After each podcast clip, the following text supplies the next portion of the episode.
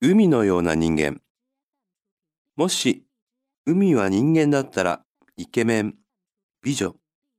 もしかしたら地球の70%が海であるため、海はいつも度量の大きいマスラオに例えているかもしれません。しかし、私の目で見れば、海はお母さんのように泳いだり、サーフィンをしたりする人たちを優しく撫でています。度量の広い人はマスラオに限りませんから。透き通った紺碧の海を見たら、どんな悩みでもすっかり忘れてしまうでしょう。子供のように叫んだり、こうどったりしても構いません。日本は海に恵まれて長寿の人が多いそうです。海から新鮮な魚など食材をとって悩みのあるとき、海に境地を打ち明けることができるからでしょうか。